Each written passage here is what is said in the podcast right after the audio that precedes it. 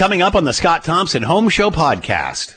The Canadian border is open to Americans, but the American border is not open to Canadians. One of Ontario's favorite premiers, Bill Davis, has passed away at the age of 92. How big of an impact will post COVID 19 have on your life? With the Summer Olympics behind us, do we really want to go to Beijing? It's all coming up. Today on The Scott Thompson Show on 900 CHML. I'm Curtis Thompson, Scott's son. You can tell my dad has been on holidays by his excess ear and nose hair. Or perhaps it's just a residue of living in a pandemic, shaved and fully clothed. It's the Scott Thompson Home Show. Here's Scott Thompson. Hey, have you ever have you ever had your shirt on doing this? Come here. Have you ever done this with a shirt on? No. Have every time all we've been doing this for 73 weeks, have you ever had a shirt on? You've been you've been naked from the waist up every single time, haven't you? Yep. All right. You, I know, really. Eh? He's like busting a gut here, and uh, yep, nope. He gives me one word answers. What the heck is that? Uh, all right. Good afternoon. It is. You know, he's left his headphones lying here. Oh. Uh, good afternoon. It is 1211. It is 900 CHML. I'm Scott Thompson. It is the Scott Thompson Home Show, week number 73. Uh, just back from two weeks holidays, so I'm not sure which way is up, so bear with us as uh, we try to get through this. Uh, and tomorrow. I'll try to have Kurt fully clothed for the intro. All right, uh, but I am just so you know, and and I have um, I have uh, addressed the issues that Kurt was expressing earlier on because there's well i'll leave it at that. All right uh, as i mentioned the border has opened uh, to u.s tourism. Ontario's covid numbers uh, going up. I mean it was, it's interesting. I look at uh, two weeks ago when we finished off on friday july 23rd 192 new cases. Uh, today we have 325 so obviously the unvaccinated still a great concern. The variants are still a great concern. And we should also make sure we tell everybody that those americans that are coming across the border are fully vaccinated, two shots, and have to show proof of all of that in order to uh, to get across. To talk more about where we are today, let's bring in Dr. Todd Coleman, biostatistician, PhD assistant, uh, professor, Department of Health Sciences at Wilfrid Laurier University, and is with us now. Doctor, thank you for the time. I hope you're well. Yes, I am. Thank you. A couple of questions here, Doctor. First off the top, uh, before we get to the U.S. border and such, your thoughts on where we are right now. As I mentioned two weeks ago, sitting at 192 new cases. Obviously, we're up to 324. Uh, we have huge vaccine rates of 80%, uh, roughly 80% with the first dose that are eligible, 70% with the second dose. Your thoughts on where we are right now, Todd? Uh, if we're looking at the pure case numbers, uh, it's not looking too positive. The trajectory right now is on an upward incline uh, again, so we're we're probably looking at a resurgence, or at least what most people are saying is the beginning of the fourth wave.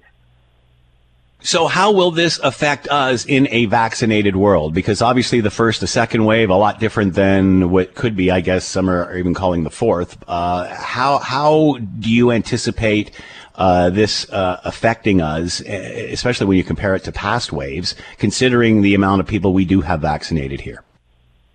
Yeah, in terms of the things that we've been looking at, in terms of case numbers, uh, I, am not too sure exactly what we're going to see. We might see a large uh, uh, uh, increase like we've seen in previous waves, uh, but that will largely be in the unvaccinated population.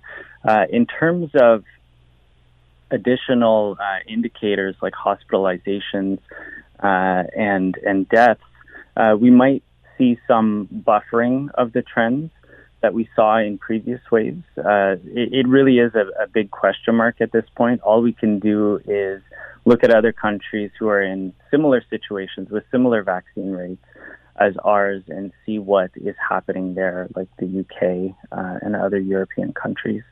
Uh, we've certainly seen on that point, Doctor. We've certainly seen uh, a great uptake by Canadians on this. As I mentioned, the numbers sitting at 80 and 70 percent uh, with first and second doses. How do we compare to other countries when it comes to people buying into the vaccination? We certainly know where the U.S. is.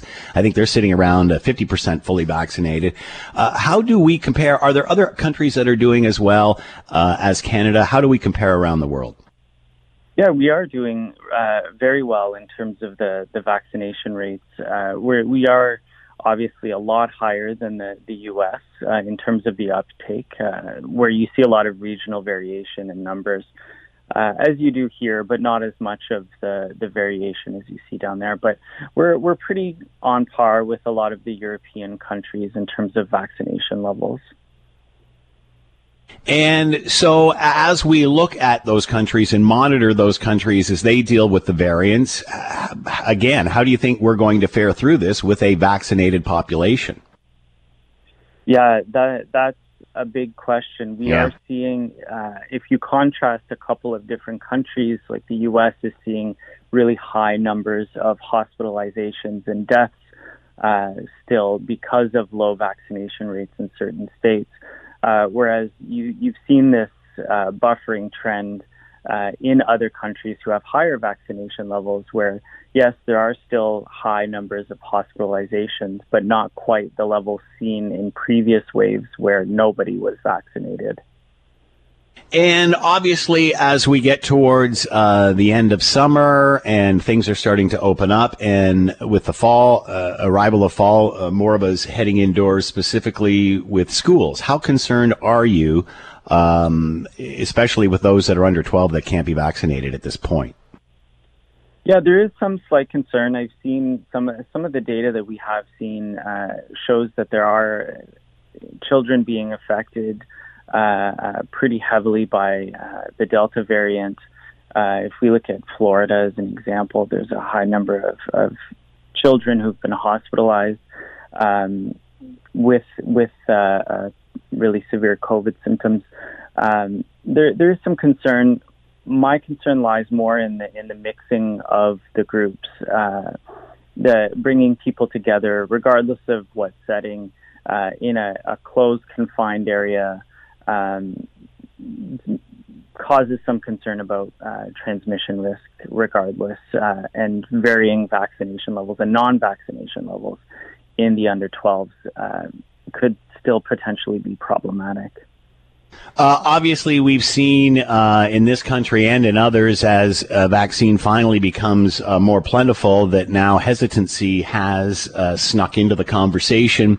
Uh, in re- and there's lots of chatter about passports and, and whether vaccines should be made mandatory.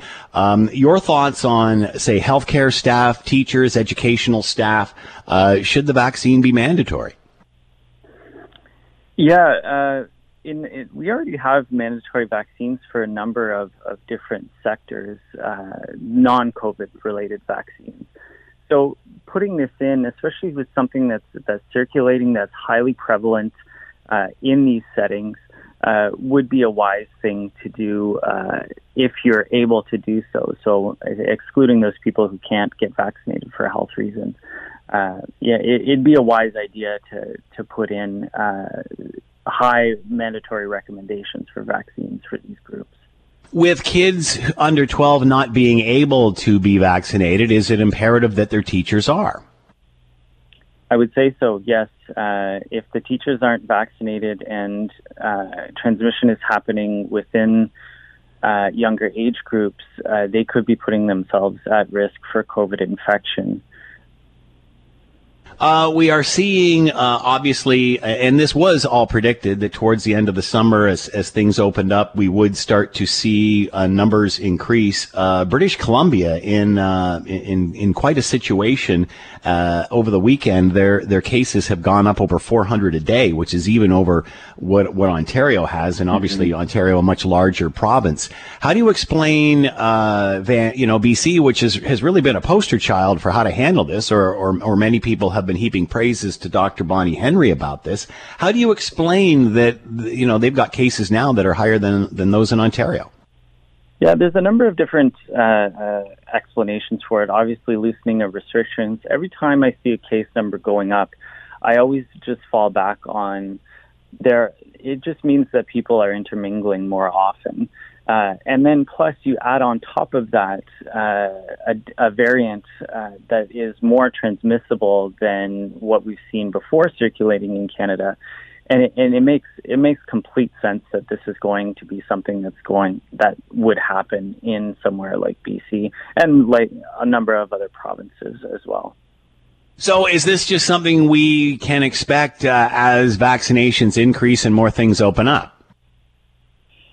I would say so. Yes, uh, we're we're likely going to see just based on the fact that more people are getting together, uh, restrictions are easing, uh, and we have a variant that is more transmissible, uh, and not enough people uh, who are fully vaccinated. Uh, we'll we'll see numbers going up for for the next little bit. Uh, all right. Obviously, as of uh, 12:01 this morning, uh, the Canadian border open to U.S. citizens. Your thoughts there, as we are where we are, and they must be fully vaccinated. We we should also put that in there. Right. Yeah. That that for for some of those things, uh, I, I'm a little less concerned. There seems to be a number of high requirements uh, from the federal government for people to be able to come over. Um, I, I, there is still some concern because, uh, as we've heard for the last year and a half, this isn't something that's always transmitted symptomatically. So there is asymptomatic transmission that could happen. Uh, but the, the combination of testing and vac- uh, fully vaccinated, uh, again, it eases the concern that this might be something that uh, results in a high number of infections here in Canada. But at the same time, uh, my concern lies in the sheer numbers that seem to be going up in the U.S. with really, really high uh, increases across almost all 50 states. Doctor, are you surprised that uh, we are opening up uh, the Canadian border to Americans coming here, albeit fully vaccinated, and they're not opening up their border to Canadians, uh, even though we're doing much better in all of this now? Yeah, that does seem quite confusing, doesn't it? Uh, uh, I, I, do find it very odd that if you take just the, the the prevalence numbers, the number of people and the proportion of people who are uh, have COVID, uh, we're we're we're a lot lower risk in terms of us to them than them to us. Uh, do you anticipate their border? Uh, obviously, I'm asking you a question you can't answer, but uh, is is there is there a scientific or does there appear to be a scientific reason for this, or does this appear to be more political? Maybe that's more. Uh, that that uh, I, I, I don't really have an opinion on that one because I'm not too sure. It sort of uh, baffles me to to see why they would not allow uh, a pretty relatively low prevalence uh, country uh, not allowed to come in. Uh, obviously, as I mentioned at the beginning of this, uh, about 80% with the first dose, these are eligible, so that would be 12 plus, 70% mm-hmm. with the second dose. How much higher do you think we can go with this? How much? How how far can do you think? The, what do you think the final tally will be? And and when will that peak? Would that be September, October, November, December? Yeah, that that's one of the the other sort of large question marks that we have because we've seen these numbers with with vaccination rates and herd immunity floating around that it, it was on the low end, sixty to seventy percent would be okay. Uh, and then uh, we have experts saying now that we should be looking at closer to 90%. I, that's sort of where uh, my understanding and, and what I've seen in terms of the understanding about transmissibility uh, of the, especially the Delta variant in comparison with other infectious diseases like measles and chickenpox. Uh, my my preference would be to have a vaccination rate at least somewhere around the 90% mark uh, to sort of match the, the values that we see in transmissibility for these other infectious diseases. But again, it's a large question mark. Um, we really just want to make sure that we maximize the number of people who are vaccinated to prevent, uh, especially all of the, the, the number of outcomes that could happen as a result of COVID infection, not just transmission in the first place. Uh, I visited my mother at uh, a long-term care facility uh, and had to show my uh, proof of vaccination that I'd been fully vaccinated twice, which I had on my phone. That I had taken a picture of the paper from the pharmacy and such.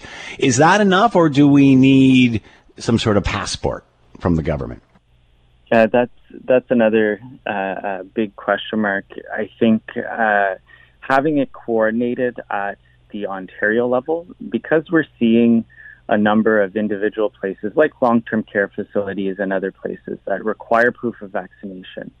Uh, I, I think having government oversight would probably be a little bit more efficient uh, in terms of, of being able to have a really comprehensive sort of system that covers everybody instead of uh, allowing uh, just individuals to, to have to rely on receipts and, and those little pieces of paper we got as proof of vaccination that we don't tend to carry around with us. Some people probably have lost them already.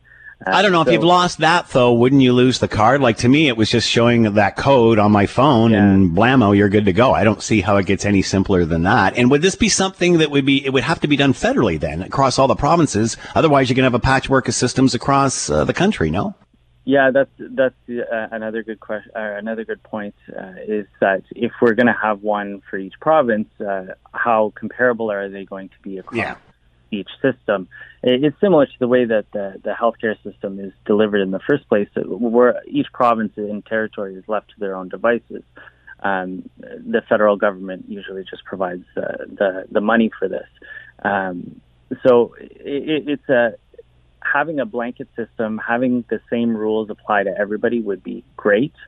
Um, but I'm seeing sort of a, a, little bit of a game of chicken about who's going to do it first. Hmm. Dr. Todd Coleman with his biostatistician, PhD assistant professor, Department of Health Sciences, Wilfrid Laurier University. Doctor, thanks so much for the time and insight. Much appreciated. Be well. Yeah, thanks a lot, Scott. All right, as uh, we've been talking uh, all morning and all uh, early afternoon, uh, the United or the border, the Canadian border for those from the United States is open as of 12:01 uh, this morning, and as long as uh, those Americans are fully vaccinated and test negative, they are free to come in, which is great news for the border cities who have been closed for my goodness longer than we can even remember, and who depend on this cross border traffic in order to stay afloat. Let's bring in Jim Diodati, Mayor of Niagara Falls, and with us now. Jim, thanks for the time. Hope you're well. I'm doing well, Scott. Good to hear from you. How significant is this day for you, Jim? Well, it's huge. I mean, Niagara Falls and many tourist communities, especially along the border, have been devastated by the closure of the border and the shuttering of tourism. And today is the first time in a year and a half that the average American, as long as they're fully vaccinated and come back with a negative test, as you say, can now cross the border back into Canada. And to put it into perspective, uh, Niagara Falls is the number one leisure destination in Canada. We get 14 million people a year, and typically 25% come from the U.S., and they represent 50% of the revenue. So it's very significant, and we're grateful that we've come up with a safe way to reopen the border. Are you surprised this hasn't been reciprocated, Jim? That uh, you know, especially you know, months ago they were talking about how they were working together on this, and then it seemed that boom, we get this announcement that Canada was going to let Americans in, but Americans were going to let Canadians in, especially considering our vaccination rates. Are you surprised that the two aren't in sync on this? Yeah, we're really surprised and really disappointed, and I'm in regular contact with a number of senators and congressmen and border city mayors in the U.S and they're all caught off guard. And the only explanation that was suggested to me was perhaps because the U.S. does have two borders that they wanted to make sure that they were aligned with the southern border as well. But here we had Senate Majority Leader Chuck Schumer threatening our ambassador to open up unilaterally without us if we didn't have a plan. And here we are open and we're waiting to hear from them on when they're going to open to Canadians. And, and the frustrating part is we can fly across the border all day long, but we can't drive across the border. So yeah, we're all scratching our heads wondering what's going on. And you bring up a valid point, Jim. It wasn't that long ago that they were all threatening to open up the border whether we were ready or not. So you have to wonder what, what's changed there. Well, and that's just it. We we and we know it's not any more dangerous to cross at a land crossing than it is at an airport. And and Canada's done an outstanding job, even better than the U.S. in terms of vaccinating and lower rates for COVID. So we don't see Canada as any kind of a threat to them, but it's going to be a boon for us because Americans will be allowed to come here if they're fully vaccinated to spend their leisure dollars and Ontarians and the rest of Canada will keep their money in Canada as well. So as long as it's going to be like this, we'll have a little bit of an advantage. Uh, obviously, it seems you know uh, many are pointing to the economic value of this, but also talk about the family reunification and how this has affected people personally uh, in a border town. Well, uh, Scott, that's really important. And what a lot of people don't understand is when you grow up in a border town like Niagara Falls, like Windsor, you know, there's family on both sides of the border, friends on both sides of the border, and a lot of grandparents haven't seen their grandkids in a year and a half, two years. People have missed funerals, they've missed christening, christenings, they've missed weddings, and it's been very hard mentally on families, emotionally being separated. So that's the first thing, the reunification of families, which is so important. The second big thing is people being able to visit their properties. A lot of people own property on both sides of the border. As a matter of fact, in Niagara along Lake Erie, 43% of the coastal properties are still owned by Americans. And last year we had two very devastating storms that did cause havoc on a lot of the properties. And now the Americans will get to visit their property once again and take an inventory and get things fixed and, and figure out where they're at. So, so yeah, in terms of reunification of people and families and visiting your properties, it's really, really important.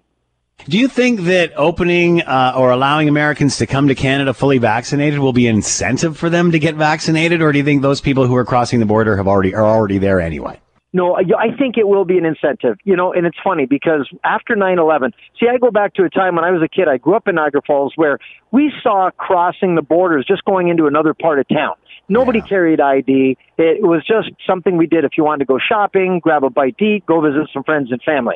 Well, times have changed since 9/11. You need a passport. Well, now you need proof of vaccination. And when they first opened up the border after 9/11, and they said you now have to have a passport, only five percent of Americans had passports.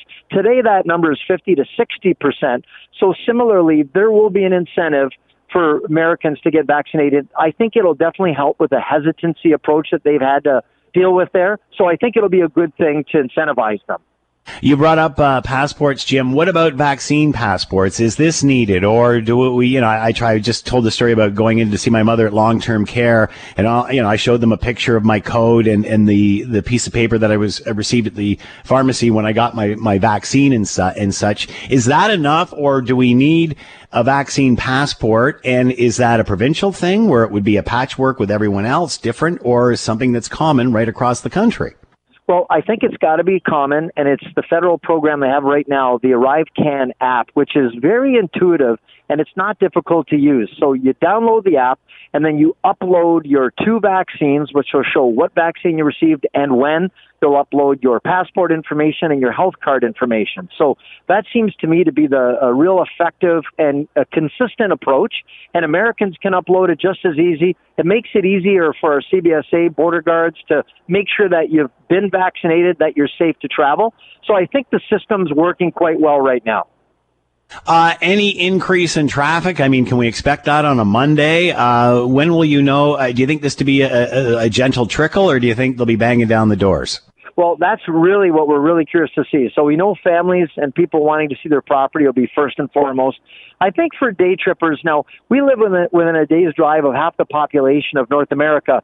And typically it's the rubber tire market, the people that jump in their car and say, come on, kids, let's go. And they travel. Well, now there's going to be a little more pre-planning involved. So I think in a way it's, it's going to change. It's going to pivot a little. I don't think it's going to be a mad rush today. It's definitely been busier, but not crazy busy. But I think a lot of people are today realizing what they need to do and they're going to download the app. They're going to upload all the information and they're going to plan their trip. So we think it'll be more of a dimmer switch approach to the border. It'll get back up to speed, but it won't be overnight. Uh, what is the biggest challenge for places like Niagara Falls? Although Niagara Falls is pretty much an anomaly because you know the tourist attraction that it is. So let's stick with Niagara Falls. What's the big challenge for for Niagara Falls moving forward as these uh, as the border is now open? Well, it's nice to see everything open again. Our casinos are very busy. And what people need to understand is we're not going to take anything for granted. We've implemented a couple of great programs here. One is safetoplay.ca and safetostay.ca, where we've gone above and uh, beyond provincial protocols. We brought in epidemiologists so that we've got a good set of protocols to make sure that people know when you come to Niagara Falls, it's safe for you and it's safe for us. We want you to just leave with good memories and good experiences. We don't want there to be any issues with COVID. And our numbers have been very, very low in terms of COVID cases. Our vaccination rates are very, very high. So we're trending in the right direction. We're doing a very, very good job. And Niagara Falls is going to make sure that when you come here, we're going to have a lot of things in place to make sure that we maintain our distance and we maintain our safety. If you're in Niagara, last question here, Jim, then I'll let you go. If you're in Niagara Falls uh, this past week, how does it compare to other weeks prior to the pandemic? Is it coming back? Are you are you where are you as far as where tourism is right now? Well, and that's a great question. And the irony is, I'm actually currently with the Minister of Tourism right now, Lisa MacLeod, and we were just talking about this. And I said the civic holiday, August 1st weekend, was as busy a weekend as we've had in several years pre pandemic. Hmm. So it's taken time, it's been gradual, but it's definitely coming back. So I can see it. And this past weekend was really good. As long as Mother Nature takes good care of us, I think we're going to be in a great place. It's going to come back. We always say uh, uh, resilience is part of our DNA. It's just not overnight. It's gradual, but it's definitely coming back. So we've got the red carpets opened up for all of our guests. We can't wait to welcome everyone back to Niagara Falls. Just remember to bring your mask, and we'll have a lot of sanitizer waiting for you. All right, check out Niagara Falls, uh, open now to Americans as well. Mayor of Niagara Falls, Jim Diodati, has been with us. Jim, thanks for the time. Good luck moving forward. Hey, thanks, Scott. We'll see you in Niagara Falls. Uh, obviously, uh, Jim Diodati and, and, other mayors along border towns uh, very optimistic and happy as a result of that. And I'm assuming, too, as is the Canadian Federation of Independent Businesses. Let's bring in Dan Kelly, president of the Canadian Federation of Independent Business, and with us now. Dan, thanks for the time. Hope you're well. Good. Good afternoon. How significant is this day for independent businesses? It's a pretty big one. Uh, look, there are tons of businesses that really do depend on tourism and tourism dollars. They have been without tourism dollars from, from foreign guests for, for kind of ever uh, over the last uh, year year and a half, and and so getting uh, fully vaccinated uh, Americans and soon other foreigners into Canada uh, is certainly good news, welcome news for many that are dependent on them. Now, the question, the big question is, have we have we really missed out though on the tourism season effectively? Many people don't make spur of the moment decisions, especially when they have all the additional paperwork and, and testing that that needs to come to mm-hmm. Canada. But there are some diehards that will be coming up, and that's that's welcome. Are you surprised that this isn't reciprocated with the United States, especially you know c- considering the narrative of the past year and a half and how these the story has gone up and down? Are you surprised with us uh, more fully vaccinated than them that they're not reciprocating? And is this an advantage for us? They can come here, but we can't go there and spend money. You know, the U.S. border rules remain even more bizarre than our own. Uh, you know, through the through the entire pandemic, a Canadian has been able to fly to the U.S. with really without really any restriction, uh, and then return to Canada. But to drive across the border has remained prohibited and, and continues to this day. That makes no sense at all. Our vaccination rates are higher than the U.S. Uh, COVID is spreading at a far lower rate uh, here than, than in the U.S. at this stage of the pandemic. Uh, so, why on earth they would do that, I don't know. That does have implications, of course, for Canadian businesses. There are many that send uh, workers there, and yes, there are exemptions for essential workers to, to be able to drive from Canada into the U.S., but many, many people just going for a simple business meeting or a plant tour, they're not able to do it right now. Uh, and, and that is biting some Canadian businesses right now. So getting the border o- open in both directions is pretty darn important. There is a side benefit, though, and I've heard this from a few tourism operators that because Canadians are not able to travel easily to the U.S. across the land border, uh, more of them are staying and spending their dollars mm-hmm. in Canada, and that has meant a bit of a blip, especially in rural parts of Canada, uh, for some of the tourism industries that have been hit hard. So, so Canadians are trapped, and we can have uh, U.S. citizens come to Canada, fully vaccinated ones. Uh, so hopefully the the two things combined will mean some some better outcomes for tourism businesses that have just been hit so incredibly hard you have to wonder how the counterparts on the U.S. side of that border is feeling about this, considering all their citizens can come over here and spend money, but uh, you know it, it, doesn't work the other way. You wonder uh, it must be only a matter of time before uh, this is cleared up uh, in some way. Uh, do you think that uh, as a result of this pandemic, how how it, what is going to be the challenge for independent business moving forward? How has this changed? Many have talked about the pivoting that had to be done uh, will stick. How is this going to change things moving forward? Uh, it remains to be seen. But look, uh, at this stage in the pandemic, I know there are some, certainly some politicians that think that you know things are back to normal and the economy's back uh, back full steam. There is some evidence of that too, with some of the global numbers in Canada on on GDP growth and and uh, et cetera. I got to tell you, though, that that's not the experience of many, many small and medium sized companies. Our most recent data shows that only 35% of small businesses at this stage, we're what, 16 months in, only 35%, just over a third, are at regular levels of business income. That means that two thirds of Canadian businesses are underwater right now, that they're not making enough, in most cases, not enough even to break even. And that leaves so many of them vulnerable to, to to bankruptcy. I, I we do predict at CFIB that that even as the economy opens, many businesses now will begin to close their doors as they realize that there isn't a pathway back to profitability. And and part of that is, as you suggest, some consumer trends that have really taken hold and may not slip back the way they were. Uh, working from home means that uh, many people that are in downtown cores uh, many businesses in downtown cores may not be seeing office workers back anytime soon or in, lar- in the same numbers that they did pre pandemic. Uh, many Canadians are now shopping online. When you have older Canadians now buying stuff on Amazon, uh, that takes away some of the purchases that might have been made in the local small independent businesses. So those things can bite hard. But we do know that Canadians love independent businesses in their communities, and we're urging all of them to support their local independents if they do that in large numbers, we will see more businesses make it uh, and the jobs and economic contributions they make maintained. It certainly has put a, a, focus on independent business, the pandemic that is, and, and hopefully that will continue. Uh, we do a, a, feature on the show at the end of the show and every day where we spend like 10 minutes just talking to a Hamilton business that has been hit by this. And we've been doing it, as you said, for like 16 months now. And it, it's amazed me, Dan, how many new businesses have opened up during the pandemic. Now, I'm sure a lot of that is because they've lost, you know, a, previous job or what have you, uh, and they've had to pivot just out of necessity but I was surprised at how many have started during the pandemic.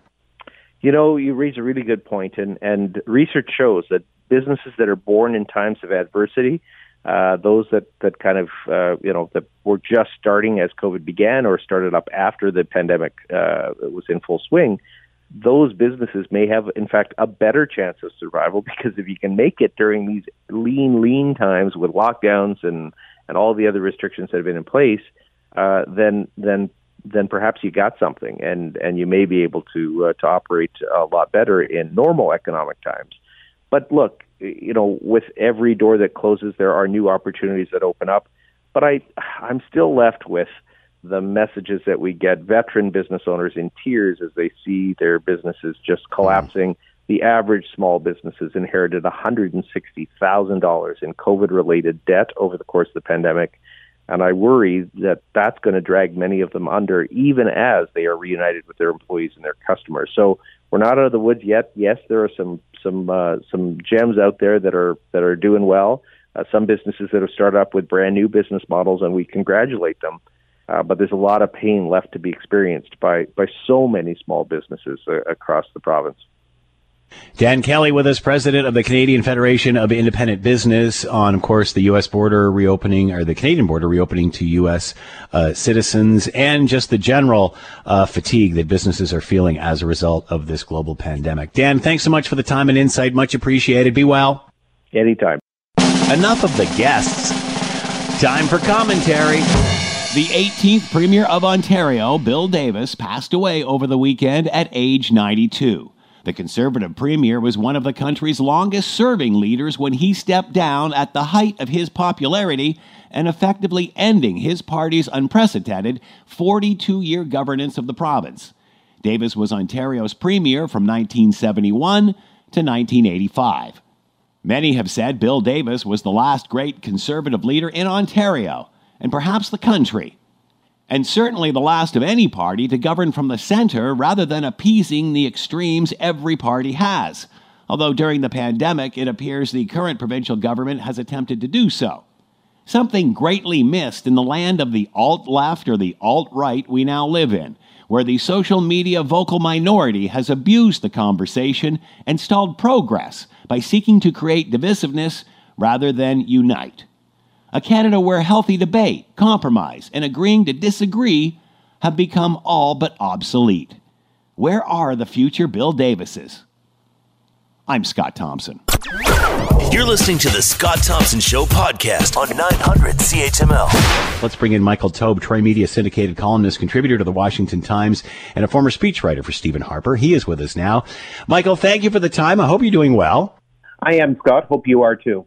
Yeah, Michael, you know, whenever we talk politics, you know, I, I often uh, will go back to the Paul, uh, sorry, Bill Davis era and, and talk about just the civility that was in politics back then. It, it's amazing how politicians or leaders on both sides or all sides of the political spectrum are speaking so highly about Bill Davis today.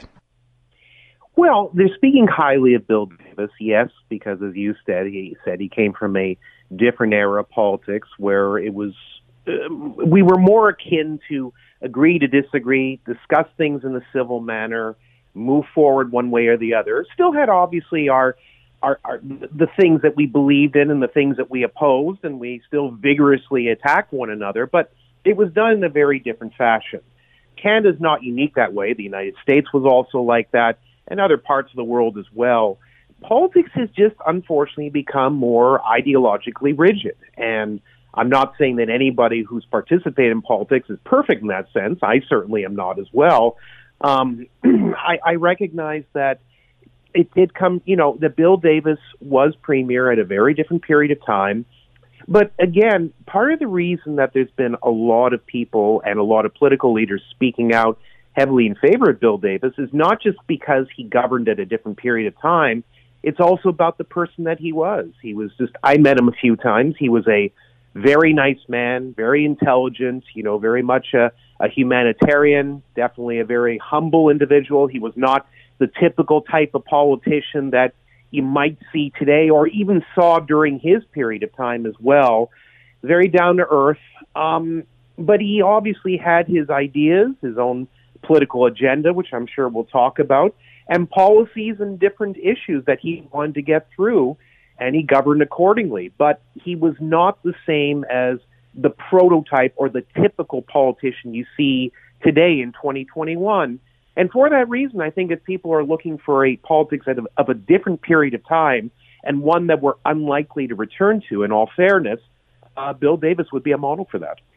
Um, I, you and I have had the discussion on on the, the Conservative Party uh, at length in regard to you know it being my my opinion. It's become you know my grandfather's Conservative Party.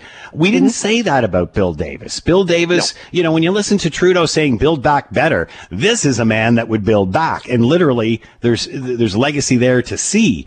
Um, yep. Where is that? Where is that spirit? Where is that? Um, where is that conservative image of the Bill Davis era? Why is it now one of extremism, one that the liberals paint the narrative? It's about abortion. It's about uh, climate change, as if there's no opinion on any of these. And these are all issues that are, uh, you, you, the, the, conservatives have a, have a backwards, uh, have a backwards feeling on.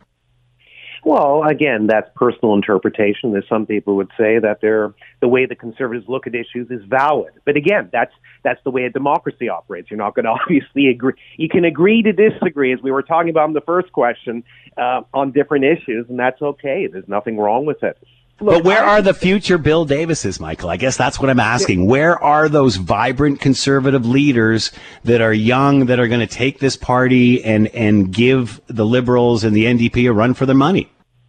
There are lots of people who are up and coming who will obviously enter politics. Some of them will lead parties, some will not, but they'll obviously add to or enrich the political spectrum itself. But in reality, when you when you and you're not the only one who's done so. Many others have talked about either not necessarily Bill Davis, but red Toryism or different shades of conservatism that exist in Canada and beyond. A lot of people have asked, you know, is there a way to call back or bring someone like, say, the next Bill Davis or the next John Robarts, if you want to use another Ontario premier of a red Tory hue or something of that nature? Why can we not bring them forth? Why, you know, who will these people be? Can anyone emulate them? Again, and I've said this to you before, and I've said it to others too, and I don't mind repeating it. Um, you can't assume that what happened in the past is going to be replicated or duplicated in the present. Conservatism has not has changed. Liberalism has changed. Socialism has changed. Political ideologies and the political spectrum by nature have changed a lot over the past few decades. And this is not a pendulum shift. There is no history of that. What basically happened is that many of the ideologies have evolved in different ways, some good, some bad, as you mentioned, you know, you know, there's a lot of extremism on both the, the right and the left of the political spectrum, and they it pops its or rears its ugly head on a pretty frequent basis. But to assume that people are going to bring back the second coming of a Bill Davis, there is no second coming in politics. They used to say that of Ronald Reagan as well from the U.S. presidency. There are still some Republicans who believe that.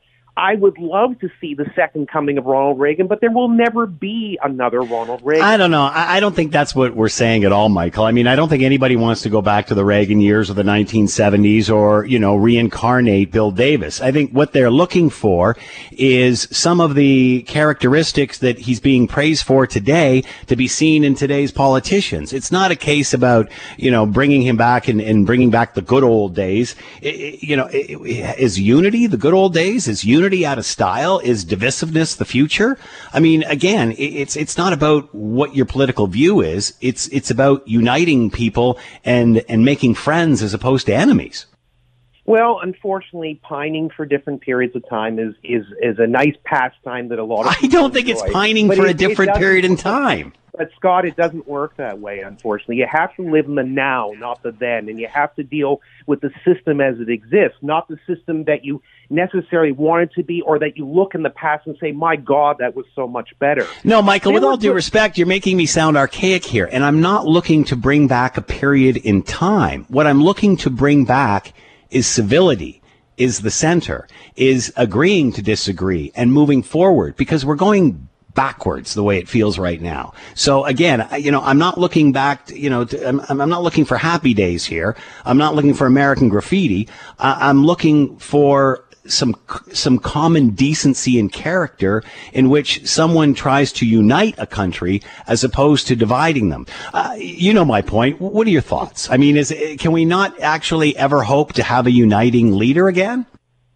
Well, it's not that we can hope to have a uniting leader. There will always be leaders that will unite different factions. I think, unfortunately, the way politics has evolved as of late, and you know, it's not just weeks, days, months. It, it's been years and decades that it's happened. Unfortunately, you have to sort of exist in the system as it currently stands, and with that, you know, the problem is that we're also dealing with outside forces as well. I mean, look at what's just happened in the last couple of years with you know, different radical left and radical right groups, you know, marching out, protesting, causing damage, and otherwise, you know, uh, you can use Black Lives Matter on one sense, or you can use the storming of the U.S. Capitol in the other sense. There's just unfortunate, or, you know, we can even throw in Charlottesville, Virginia if you want. There's a whole bunch of bad things that have happened over the past few years. And unfortunately, it also becomes systematic to our political process.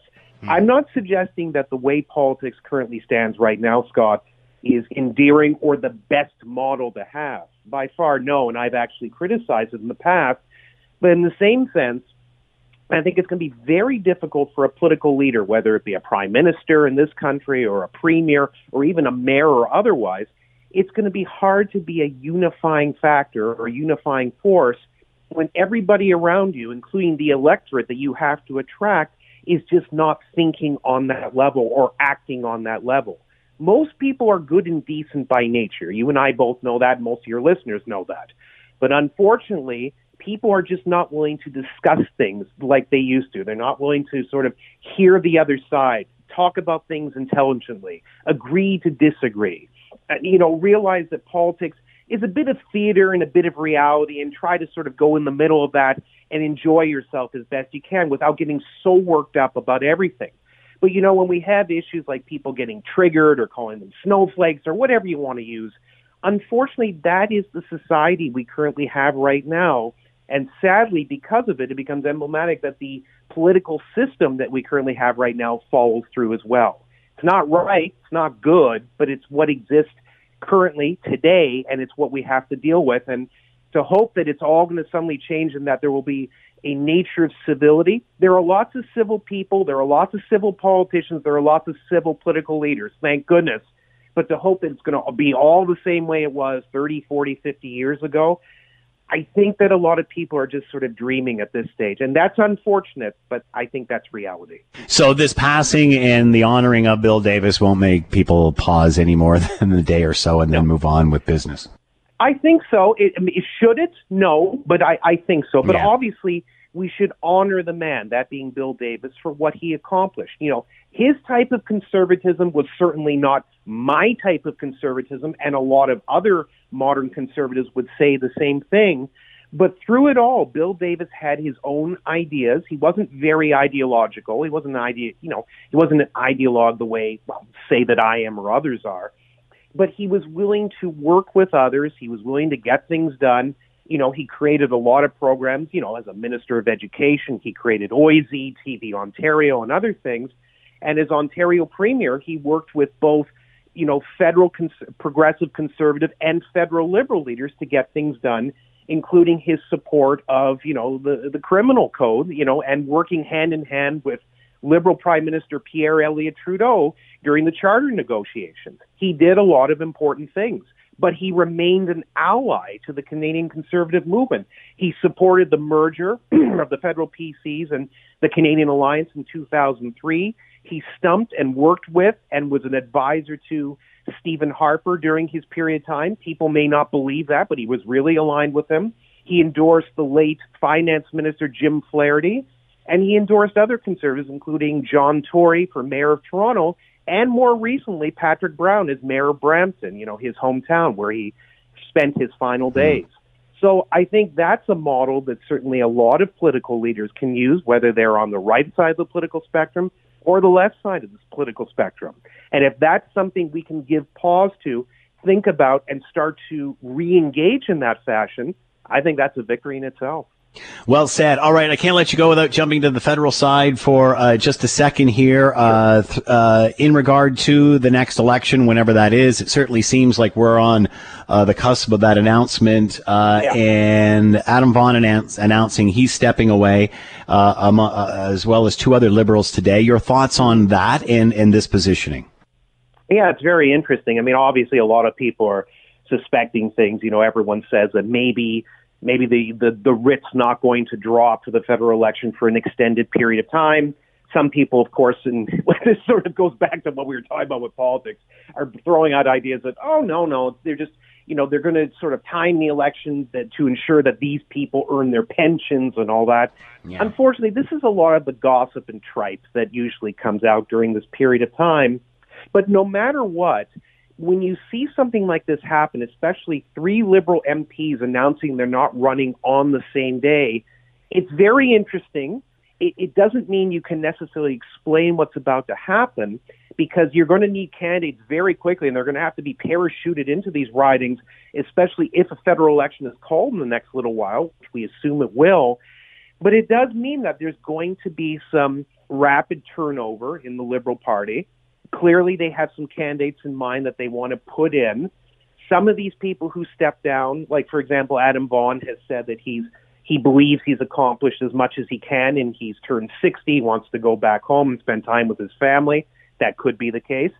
You know, uh, uh the other two, one of them was actually Will Amos, who people may remember as the Quebec yeah. MP who exposed himself a couple times on Zoom yeah. during House of Commons proceedings. You and I talked about that as well. So he's obviously stepped back. I don't know. I, we're, you know, it's interesting. It's fascinating to see. It's it's kind of unusual to hear three of them do it all at once within a few hours of each other. But it obviously means that we are getting much closer to a federal election, and there's going to be new faces in the Liberal Party. I think that's for sure. Isn't a little, isn't it a little late for this, considering there is such a short period of time? Although we know the the election certainly has not been called, but we know what no. the window is. Is this too late? It's not that it's late it's been done extremely late. You can you can rush through a riding nomination very very fast. There's certainly ways to do it. And trust me if the liberals parachute candidates in like they did years ago judy sgro for example you just throw the person in you ensure that you've got the whole riding executive behind it. If you don't you get rid of parts of them or elements of them as quickly as you can. Just blast it through and you've got a candidate. It can be done very very fast and anyone who's ever worked in politics knows that it's not hard to do. Um, but you're right that it's being done in a very weird period of time. You would have thought that the three mem- MPs, if they sort of knew that they were going to leave, would have announced it much earlier. But again, I think there's still probably a little bit more to this story that we probably don't know. And I guess we're going to find out in the next few days what it is. Michael Taube with us, Troy Media syndicated columnist, contributor to the Washington Times, and former speechwriter for Stephen Harper. Michael, as always, thank you so much for the time. Be well. You too, and good luck with the microphone. thank you. You're listening to the Scott Thompson Show podcast on 900 CHML. Uh, there's a fascinating article on our Global News website uh, by Anne uh, Gaviola, and it's entitled "Does a Five-Day Work Week Adopted in the 20th Century Make Sense Now?" And I just want to read you the first couple of uh, lines of this. Uh, in 1926, Henry Ford, the man at the helm of the Ford Motor Company, shut down his seven-day automotive factories for two days a week, giving rise to the foundation of the five day work week in North America. Uh, Ford touted it as a way to increase productivity by giving people on the assembly line one week's salary while only requiring them to work eight hour shifts Monday through Friday. Uh, this is a quote, uh, just as the eight hour day opened our way to prosperity, so the five day work week will open our way to still greater uh, prosperity. Ford famously mused, said his strategy was to give workers an extra day of recreation, which would create the need to purchase more goods including his vehicles. So as a result, in 1940, the 40 hour work week was mandated nationally across the U.S., along with the two day weekend, and Canada and other countries uh, soon follow suit. So, uh, very much like the Industrial Revolution and what was going on at the turn of the last century. How can we possibly come out of this the same way when we've seen how technology has forced us into the changes that we have? Let's bring in uh, Linda Nazareth, Macdonald-Laurier Institute Senior Fellow for Economics and Population Change, Principal of Relentless Economics, and host of the Work and the Future podcast, and is with us now. Linda, thanks for the time. I hope you're doing well. I am. Thanks for having me, Scott. So lots of chatter and experimentation going on with a four day work week. Is this just as in- instrumental as what Henry Ford was doing way back in the 20s? You know, it could be. It's interesting, you know, you put that in the historical context. A lot of the policies we have right now really may not be the right thing for 2021. I mean, we look at the social policies, they were put in after the war and they made sense for what we had then. So I think it's a good thing that we're questioning it. Now, do I think we're going to move to a four day work week anytime soon? I think it's going to be a hard sell. Uh, you, you, bring up an inter- interesting point about how these policies they're still touted today as groundbreaking, especially in the union movement. But as you mentioned, that was a hundred years ago. So, uh, is it time for an update? Is it time to re-examine what the average workday looks like for the average person? Well, first of all, is the average work day really eight hours for the average person? It is for some people yeah. if they're paid hourly and if that's what they do. Uh, we know, though, for a lot of people, they're on call all the time. Uh, they don't leave right at five o'clock, no matter what time they started. And there's an expectation that they will always be there if they're needed because it's easy to contact them. And, and that seems to be what the economy demands. So you'd have to get rid of that first uh, before you could talk about four days or five days. Now, there are some jobs and some industries where it could work, and we know it's already done in, in you know nursing and other uh, parts of the medical establishment, for example. There's been some experimentation with it in other industries, including I think media at different points. But uh, you know, will it be widely adopted? I'm not sure. Uh, lots of things to consider. So uh, tech has allowed us to uh, to do exactly what you just said, and, and the pandemic forced us into some situations. Are we going backwards then? Are we going backwards into? In the uh, sense that you know, a forty-hour work week, an eight-hour day, Monday to Friday. Obviously, unless, as you said, unless you're an hourly employee, that doesn't necessarily jive anymore. So, are we losing those privileges that that Henry Ford uh, was so innovative with way back hundred years ago? You know, I find it hard to compare anything with Henry Ford. I mean, there yeah. was not the same technology. Uh, there was not a pandemic. Well, there was a pandemic, actually. It was not treated the same way 100 years ago. Uh, but, you know, he certainly didn't have workers at home on Zoom calls or any kind of teleconferencing.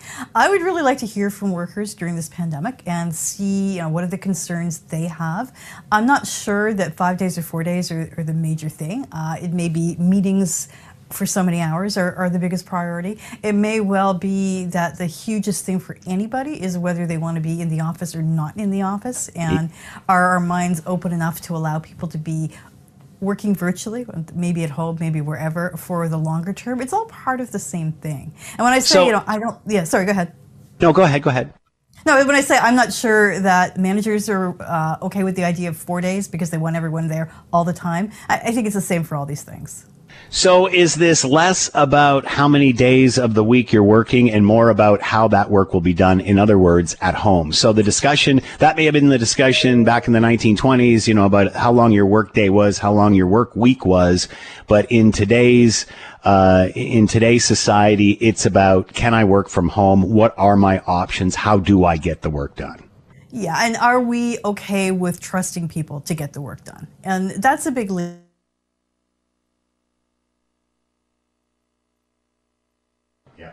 who supposedly has unlimited vacation for people. They're uh, got all the cutting edge tech. Uh, they actually have a CEO who said he wants everybody back in the office the minute they get jabbed. Now maybe he's rethinking that, uh, but you know he certainly said it really wasn't that workable having people not on site.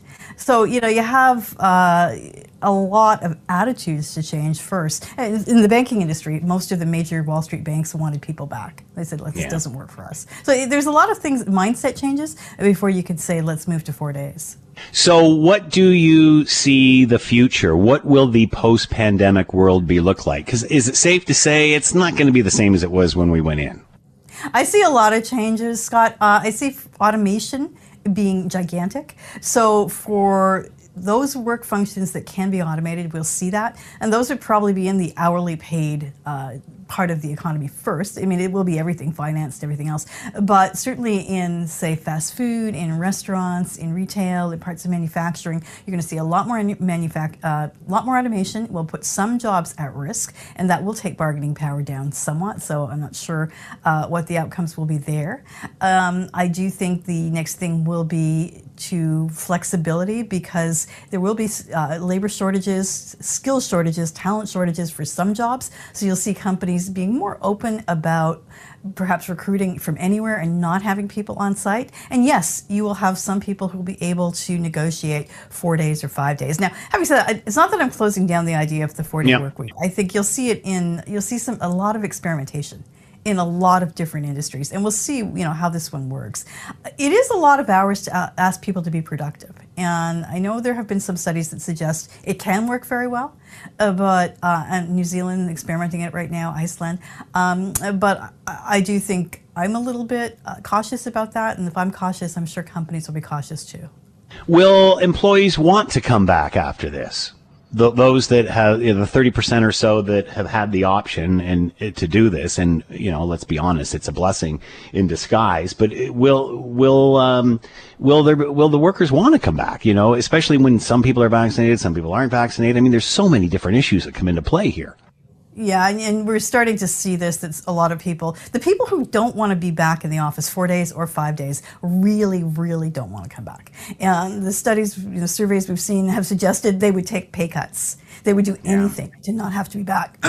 now, I'm not sure uh, how the four days would be um, accepted. I think another thing to consider here too is the environmental part of this having people commute five days is not great for the environment. Having them commute four days is somewhat better. Having them uh, do less work at home more would be somewhat better. And that's going to be a variable too over the next few years. Climate change and how it uh, really factors into different jobs and different industries is going to be a consideration. So that's maybe something people who want the four days could bargain with. It's interesting you should say that because we all remember during the early stages of this pandemic, you could like literally shoot a cannon down a highway uh, at times, and and we, we certainly know how that uh, you know ease traffic. Uh, whether that's a, a, solution that can that can be there moving forward, uh, I'm not sure. What about we've heard lots about this going to be a mass exodus of employees. Like people are you know they're in jobs, they've decided they they, they might want to change, they might want to upgrade, they might want to go back and get more education, do this, do that, and and such. Uh, do you think there's going to be an employee shift here that uh, there'll be lots of movement in the next year or so? I do. We're starting to see that in the U.S. We saw tons of quits. Uh, Canada doesn't measure the data in quite the same way, but I don't think we're seeing the job market churn quite yet. Canadians maybe are a little bit more cautious about that, but that's a good thing. That shows economic strength and it shows worker bar- bargaining power. Again, I would be cautious as to how long it lasts. Uh, you need the economy continuing to do well, and you need workers to have a lot of power on their side to do that. We do know, though, that this is maybe a bit of an aside, that workers who are willing to change jobs over the course of their career end up making more. Uh, You know, people who stay long, uh, in jobs long term, on average, make less. Uh, so we'll see if people kind of adopt that behavior to give themselves a raise. Many have said that uh, the technology that we're using has been around for an awfully long time, but of course we're we, we don't want to change if we don't have to.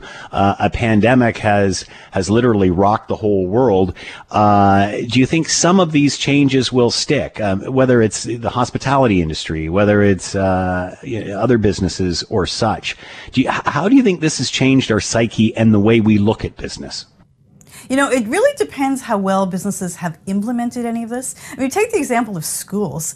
It should be fine to watch your lectures from home, uh, and you're still absorbing the same knowledge. And yet, it's getting such horrible reviews. People hate yeah. this. It's, it's been a failed experiment because it really wasn't done well. Uh, it was done without a lot of planning. It was just sort of, let's just get this done. And in the workplace, it's a bit similar. Uh, I, I think now we're kind of in the sober second thought, and the plans are being made to do this on a, a longer term basis, but there was a lot of just getting it done at the beginning, and I don't think it always worked. So it'll be like years of looking at these experiments and seeing what worked and what didn't work, and kind of putting in place some of it. How, what about the attitude of the employee moving forward? For a lot of us, staying at home has made us readjust our priorities. You know, do we want this in our life? Do we want that in our life? Do we, in, in more of other things? Um, will this keep us as competitive? Will this, um, or even for I've got a, a house of, of, teenagers here. Uh, they sort of have a different attitude, it appears, than what millennials have, and they're kind of chomping at the bit. Is there opportunity? How much opportunity is there coming out the end of this? Because it's usually situations like this where, where, where things will fall by the wayside, but it's also a tremendous time for growth. Oh, I'm optimistic about the economy, short term and long term. I think as we come out of this, and I was hoping it would be really soon, but maybe it'll be a bit longer.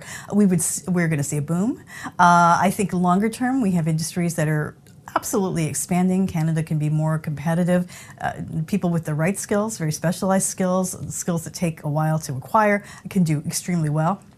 You mentioned though that uh, Gen Z is different than millennials and others. Yeah. You know what? What isn't going to change, Scott? It's the uh, the fact that the banks want to get paid for mortgages and loans yeah. and everything else. Okay, yeah. so I don't think there's anything getting around any way getting around that. I think eventually everybody comes up against that, and unless you don't want a car or a place to live or the ability to travel or whatever else, you end up making some choices. What advice do you have for young people right now who, again, I think we're going to look back at this for years and years to come, and, and this will fit in there with the Industrial Revolution and, and, and other monumental shifts in society.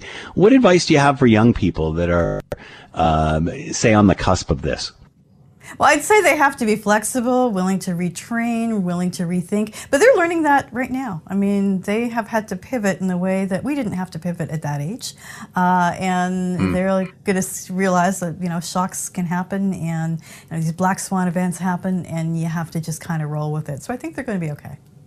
Do you think we have finished feeling the effects of this global pandemic, or we will we feel this and see these trends changing for for years, time, months to come?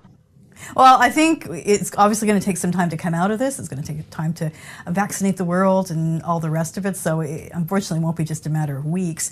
Uh, but, you know, a lot of things have changed. We are probably going to see a reshuffling of global power somewhat. Some of the countries that were doing well uh, getting hit very hard by this. So there's that part of it. I think we're going to see inequality go up because of this. Some people were much more vulnerable than others.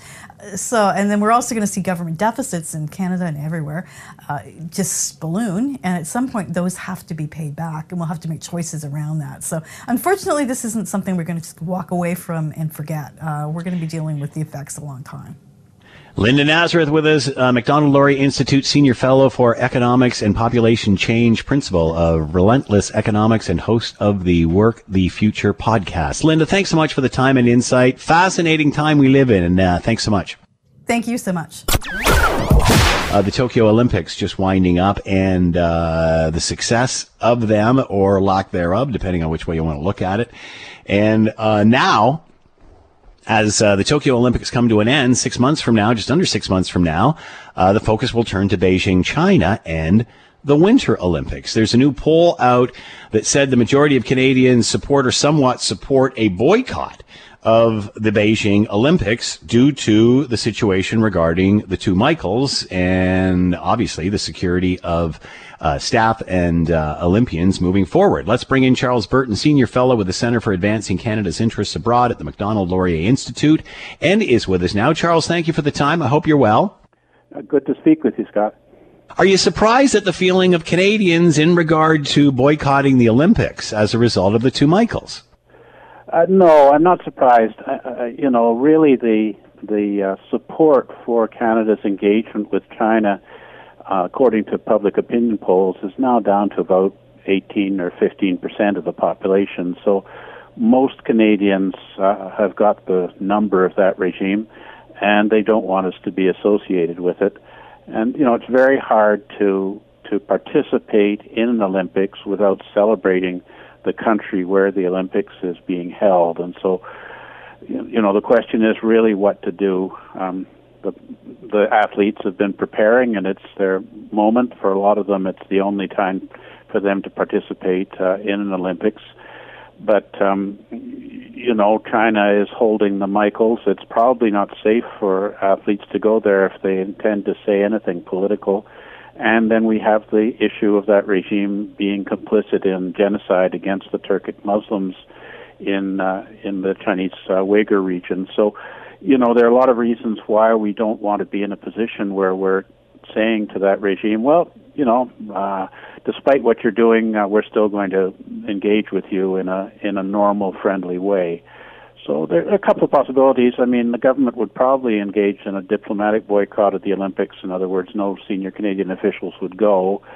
But um, it looks like the Chinese, even though it's in February, may restrict who's able to enter China anyway, and, and not allow spectators and and uh, government officials to attend, but just the athletes after they have had Chinese vaccine injected into their veins and three weeks of quarantine. So the diplomatic boycott really wouldn't have a lot of meaning. The other option, which is being broached, is to delay it a year and then spread the events around the world, so the athletes will still have a chance to to um, compete, but we wouldn't be in a situation where they may be compromised by um, the politics of the Chinese regime. So that's more or less, it seems, where it stands right now. It's not looking at all good. And of course, in the Olympics, where a significant number of countries don't participate, is uh, you know not much of a games because uh, you know you don't get to compete against the best, right? Would that be China's out if all of a sudden you did see countries pulling out? Will they all of a sudden say, you know what, we don't want anybody here anyway because of uh, of a uprising or a fourth wave of COVID, whatever you want to call it? I mean, it might be. I mean, if it really gets quite bad and and it looks like the Olympics will be basically just gutted, by uh, political repugnance over the Chinese regime, they might do that. And there's also, you know, let's bear in mind that these Chinese vaccines developed so far are not that effective against COVID as as the vaccines that have been approved for use in Canada. You know, none of the Chinese vaccines have been approved for use in our country because they're they're just not that effective. They may produce an mRNA vaccine soon. They're talking, you know, there's rumors that China is trying to develop uh, superior vaccines, but the Delta variant is uh, has come to China, and if people who are fully vaccinated are still getting sick, you know, it might provide protection of 60% but not of 40%, then in fact you might have a serious COVID situation in China by next February, and and uh, you know that would mean everything would be off. Uh, does uh, does this poll or this polling change Canadian government's opinion on this? I mean, obviously, you stated earlier that Canadians don't have a good feeling about China anyway. Those polls have been out for a while. Uh, but the fact that this one's coming out saying, you know what, uh, we're not even sure they should be going to these games, does that resonate with the government? I don't think so. Not with our current government, who have continued to engage with China as normal, despite the uh, hostage diplomacy against Kovrig and Spavor that you alluded to, and a huge number of of uh, Chinese violations of the norms of trade and diplomacy. Um, you know, it seems that our current government feels that the promotion of Canadian prosperity through enhancing trade and investment with China trumps everything else. And I, you know, and and I think judging by their past performance, the government would not want to get into a situation where we face serious Chinese economic retaliation if Canada takes the lead and saying, um, you know, we just can't do Olympics with you because you're holding Kovrig and Spavor and because of all of the other things that that your awful regime has been doing uh, domestically and internationally. So, if there is a change of government in the next election, that might be quite a different story. I think the Conservative Party, if I if I've got this correct, is on record as supporting a boycott. Yeah, I see that as well. Um, you talked about vaccines earlier, Charles. What would be the vaccine protocol for Canadian athletes going there? I'm, you know, I'm assuming they would all be vaccinated here. Is that acceptable to the Chinese government? Because these are vaccines they don't have. You said about vaccinating their own people. I mean, are Canadians or uh, a part of the movement have to receive a Chinese vaccine? Do you think? That's what they're talking about, and and certainly on the Chinese embassy's website you know, for the limited number of people who are allowed into China for, you know, emergency business uh, purposes, um, they're requiring Chinese vaccines. So, you know, you'd have to have another injection of a Chinese vaccine, even if you're fully vaccinated with uh, Pfizer or Moderna. Charles, I could see that completely changing this discussion. I mean, having the athletes there is one thing, uh, but then saying you have to inject yourself with uh, the Chinese Communist Party's vaccine, which obviously isn't uh, up to snuff with the other world vaccines. I mean, I, I think that could be a game changer, no pun intended. Yeah, I think for a lot of athletes, they would be skeptical of using Chinese vaccines because, of course, like everything else, you know, the Chinese are not trustworthy, and you can't tell no. what what's going on with that that vaccine. Is it safe? Would it affect uh, uh, women who who intend to have children, et cetera, et cetera, et cetera, right? So, so from that point of view, there could be a number of athletes who would make a personal decision that I just can't go to China under those conditions here we are six months out and nobody's really talking about this except people like you and I or the occasional polling from people like Nanos. So uh, at what point does this become an issue after they're already loaded up and on the plane? Like at what point do we say, you know what, look what's coming ahead. We got to do something here. Yeah, I agree. I think that, you know, we've been proposing a lot of options and certainly the option of, of postponing the games and, and holding you know, it's somewhere else, probably in several countries, is um, the most viable in terms of defending our, our our political interests and not, you know, emboldening the Chinese to feel that they can engage in in in um, uh, hostage diplomacy and they can engage in genocide, and Canada will just let it go. Um, but uh, you know, there's no movement in this direction, and of course, the International Olympic Committee is so um, involved in in the profits of Olympics. Um, you know, even within the the membership of the Olympic Committee, there seem to be a huge number of benefits uh, that they demand from the countries that host the Olympics, advertisers, and so on. Yeah. Um, that you know, it's very hard for us, for Canada, short of telling athletes that uh, you know no Canadian citizen is allowed to travel to China at this time to put a stop to it. And so, you know, it looks to me like a train wreck where it, you know, the games may be held in Beijing, but they won't really be uh, much of an Olympics if a lot of the leading athletes of the world, including athletes of entire countries like the United States, don't show. So, how uh, obviously Canada has a vested interest here. Canadians don't want athletes there because of, of various, uh, you know, you said the Uyghurs and, and obviously the two Michaels. What about other countries? Where's the U.S. on all of this? U.S. is uh, is moving towards boycott. There's certainly a consensus in in Congress over that. And you know the other thing about this Olympics, it's being held in Beijing. You know, Beijing often doesn't have snow in the winter. I live yeah. there, you know, as a diplomat, and it's very dry. Uh, and so it's a crazy place to hold the Winter Olympics because you can't be assured that there's going to be white stuff on the ground. You know, it's too bad it didn't go to Oslo, but you know the the uh, parliament of that country just uh, wouldn't provide the funding because these things are expensive and lose money.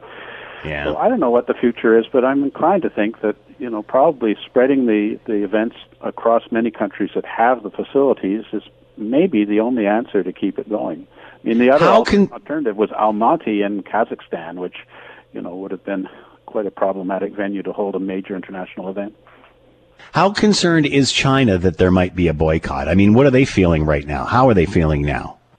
Well, they're certainly pushing um, every country of the world to not do this, you know, threatening retaliation, um, rallying all of their allies. Of course, you know, a lot of their allies are not in winter sports countries. You know, most of the most of the northern countries tend to be liberal democracies, with the exception of Russia, and so um, you know if they can get lots of support from from South South American and African countries, but they're not you know they don't have bobsled teams really.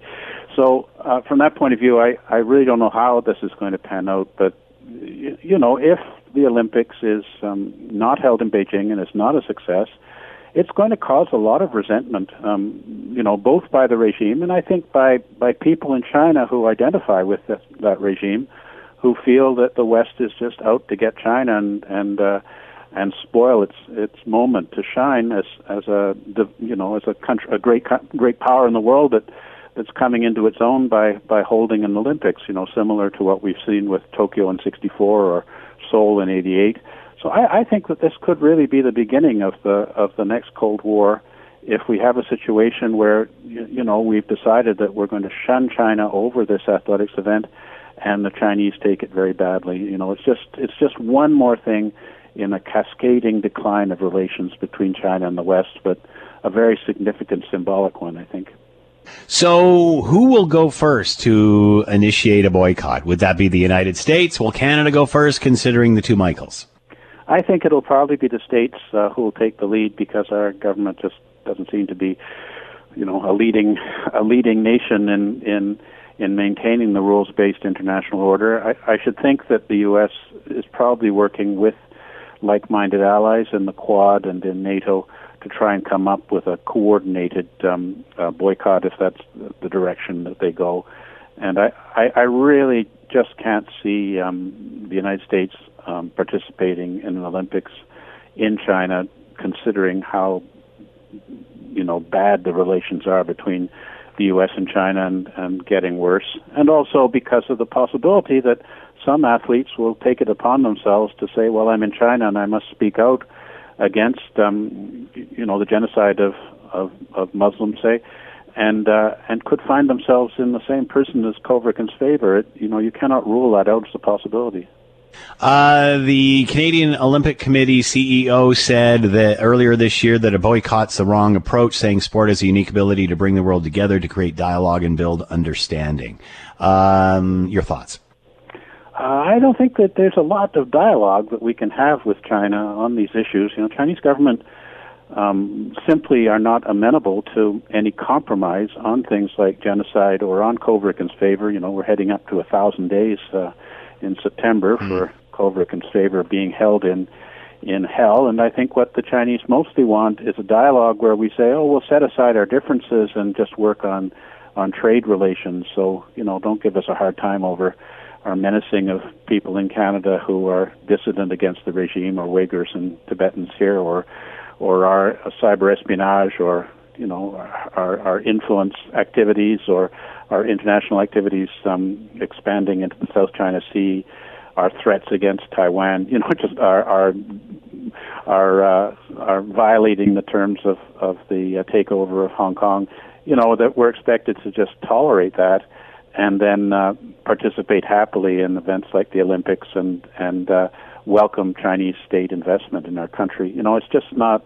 Their idea of a dialogue really is about us simply making compromises and concessions to China's overall agenda to to become a dominant um, power in the world economically and politically, which is very much against Canada's national interests and our sovereignty and security. Charles Burton with us, senior fellow with the Center for Advancing Canada's Interests Abroad at the Macdonald Laurier Institute, talking about after the Tokyo Olympics, the Summer Olympics ending, uh, focus on the Beijing coming up in uh, less than six months in China and how the world is responding uh, to that invitation and wh- whether they will boycott uh, the Beijing Olympics, as right now a lot of Canadians support, or at least somewhat support, a boycott of the Beijing Olympics. Charles, thanks for the time. Be well. Great to speak with you. Take care. The Scott Thompson Show, weekdays from noon to 3 on 900 CHML. This is the Scott Thompson Podcast, available on Apple Podcast and Google Podcast or wherever you get yours. And don't forget to subscribe, rate, and review so you don't miss a thing. I'm Scott Thompson, and thanks for listening.